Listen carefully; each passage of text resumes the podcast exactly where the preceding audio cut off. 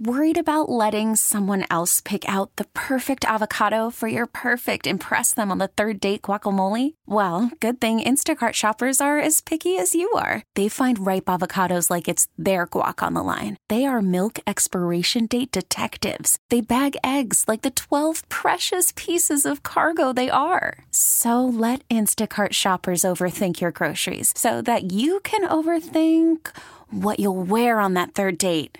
Download the Instacart app to get free delivery on your first three orders while supplies last. Minimum $10 per order, additional term supply. All right, I want to get into some boxing. It's a huge boxing weekend. The heavyweight championships on the line. Uh, Will, we got, uh, you know, Miami resident Luis Ortiz. He is uh, taking on Deontay Wilder in the rematch. So I want to get my guy Peter Kahn on the line. He covers boxing for Forbes. He's also a fantastic boxing manager.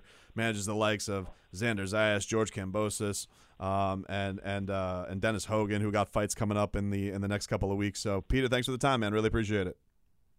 Oh, it's my pleasure. And you know what? I mean, I've been on the Fighter's Fury, but I haven't had the honor of being on the morning show. So, you know, this is uh, this is a great morning for me. Well, it's a it's a good voyage for me, man. Good mated voyage, man. I'm I'm glad that uh, that we we were able to get you on and. Uh, so uh, before we get into the, the, the heavyweight championship from this uh, for this upcoming weekend, uh, what do you make of the news? Did you see this morning that uh, Floyd Mayweather he's uh, he's putting out pictures of him and Dana White? They got a big project coming in 2020, and then says uh, I'm out of retirement.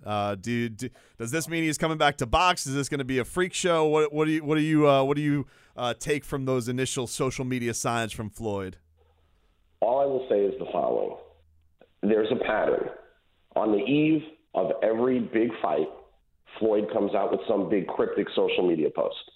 And don't just take my word for it. Go back and look before Pacquiao Thurman, before Pacquiao Broner, before all these uh, these big fights. Um, Floyd comes out with some cryptic message. So I don't really think much of it. I don't think Floyd's going to fight again. Um, you know, Dana has spoken to a lot of people in boxing. I went up there and met with them at, up at the UFC offices uh, about Zuffa Boxing. A lot of people have. So you know maybe they're going to collaborate. Maybe uh, Mayweather Promotions and and uh, Zuffa Boxing are going to collaborate and do something together in 2020. I don't know, but I don't really know who Floyd would fight, um, especially in partnership with uh, with Dana. So you know you could say, oh well, you know maybe he's finally going to fight Pacquiao again, but the truth of the matter is, I think that ship has sailed, and uh, I don't know if there's much interest there anymore. And for Pacquiao, it looks like he's probably going to end up fighting Mikey Garcia. Uh, that's what I think is going to happen in, in March or April. So, so if you had to guess, like if, if Floyd were to come back, if he if he were to come back to do something competitive, yeah. it would prob but it would probably be like a freak show against right. somebody in MMA. It wouldn't be yeah, taking on somebody be, at the top of the exhibition. division in boxing. Yeah. Yeah. It wouldn't it wouldn't be in boxing. I, I just can't see it. I mean, he's so listen, when you land in Vegas and you're headed to the strip, everyone's seen the big billboard, 50 and 0. I mean, he prides himself on on having an undefeated career. And, and I just don't think, you know, he's going to take any chances. And I really don't see who he would actually fight. Who, who is there for him to fight? He's not going to fight anyone in the welterweight division that that uh, that really would would matter right now. I mean, he's not going to fight anyone with top rank, which would be uh, Terrence Crawford and he's certainly not going to fight Errol Spence or, or anybody like that. So, I mean, if and if he's talking about doing something with Dana, then it's obviously going to be like you said, probably some sort of crossover type of uh, you know type of exhibition. All right, so I'm very excited for this weekend. Uh, Deontay Wilder versus Luis Ortiz. This was an awesome first fight. I don't really know why Deontay's doing it again because it's it feels to me like a very dangerous fight but I'm I'm kind of surprised to see the odds where they are. Like they're very long in Deontay's favor.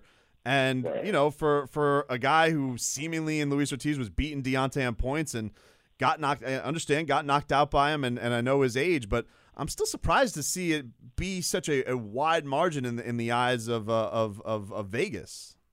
What do you make? Okay, so starting so starting with the odds, right? Going into the first fight, Wilder was a minus 330 favorite. Ortiz was a plus 250 underdog.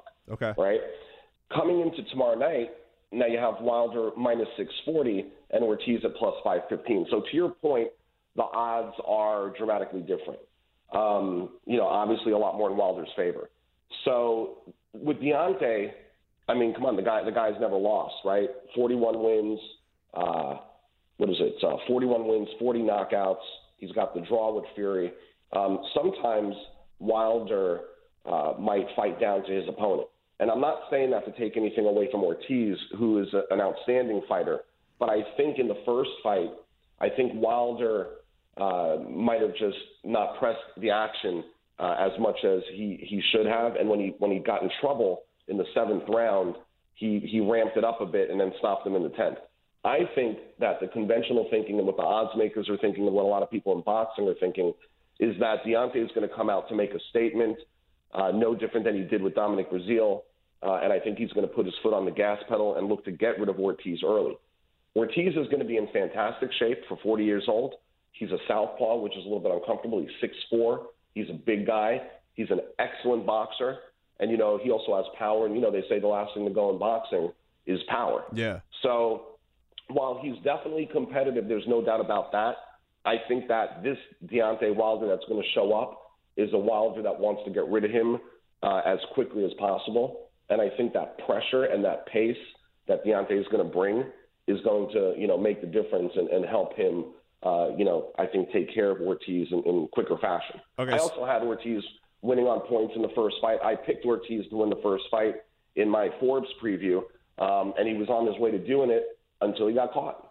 Yeah, I mean, just Deontay just doesn't have to be perfect. That's the that's the only thing. Like it doesn't Right. it doesn't matter what the scorecards are because he always gets he always finds the guy's chin.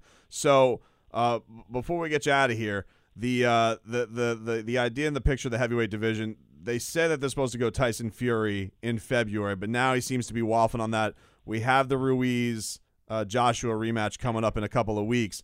What do you think? Do you think we're on track to still do Tyson Fury versus Deontay Wilder, or do we have a swerve and maybe Deontay he he beats Ortiz and maybe he goes to fight the winner of uh, Joshua versus Ruiz?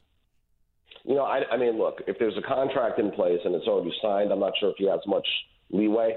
Um, however, if if Joshua beats Ruiz, then him against Wilder would be a you know would be a.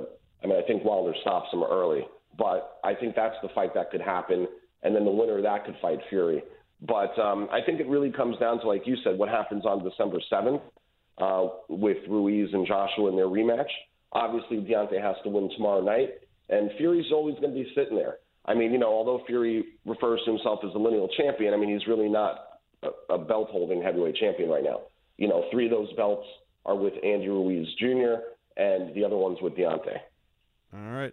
Uh, before we get you out of here, Peter, next week coming up for for the local audience, Xander Zayas, one of your fighters. You, you manage a, a lot of fighters, but he is 17 years old. He's the youngest guy ever signed by Top Rank, and he's already been on ESPN Plus. People can see him again next week. No, November 30th, ESPN Plus will be fighting um, Virgil Winfield in his uh, second fight uh, at the Cosmo uh, in Las Vegas. Uh, and then Dennis Hogan, I have him fighting Jermall Charlo December 7th for the WBC Middleweight championship. That's a nice one. Oh man, I like that one a lot. And um, thank you. And then I have George Kambosos Jr. fighting Mickey Bey on December 14th on the Crawford uh, on the Crawford show. It also has Commey against uh, Teofimo Lopez. And then uh, Xander back in January, uh, Amir Imam back in January. I mean, everyone's busy. So I got Emmanuel Tagoe, the number two rated lightweight in camp down here. You got to swing by the camp again. We got more guys for you to interview. Let's do it, man. We'll definitely do it in the near future. Thanks for the time, Peter. Appreciate it, man. Thank you very much. Look forward to coming on again. All right, we'll have, definitely have him on down the line. Peter Kahn writes boxing for Forbes, and of course, he manages. That's a cool story. You guys just you guys just taught me a lot. I love listening. That's I why know. I stay out of those because I defer to you guys' knowledge, and that's it's good to. Uh, Well, I have interviewed his fighter Xander before. He's 17 years old. He's already signed by Top Rank, and it was it blew me away because like he's I talked to him when he was 16. Will, and it's like he's already got the next four years of his life mapped out to become a boxing champion. And I'm like, he's 16. This is kind of crazy. But you know what? It takes that craziness to have that. It can't just be like, oh, I'm going to box for a little bit and then go be a kid and then go hang out and then go back and train. No, you got to really go Yeah, and all then in. his his first fight, this kid blew the doors off his first opponent. Like he did, he did not disappoint. This was one of those four rounders, and, cool. and he got points. He went and obliterated him. So if you guys want a cool local story, uh, look out for Xander Zayas next week on ESPN Plus. But uh, looking forward to that fight next week. This episode is brought to you by Progressive Insurance. Whether you love true crime or comedy, celebrity interviews or news, you call the shots on what's in your podcast queue. And guess what? Now you can call them on your auto insurance too with the Name Your Price tool from Progressive. It works just the way it sounds. You tell Progressive how much you want to pay for car insurance, and they'll show you coverage options that fit your budget. Get your quote today at progressive.com to join the over 28 million drivers who trust Progressive. Progressive Casualty Insurance Company and Affiliates. Price and coverage match limited by state law.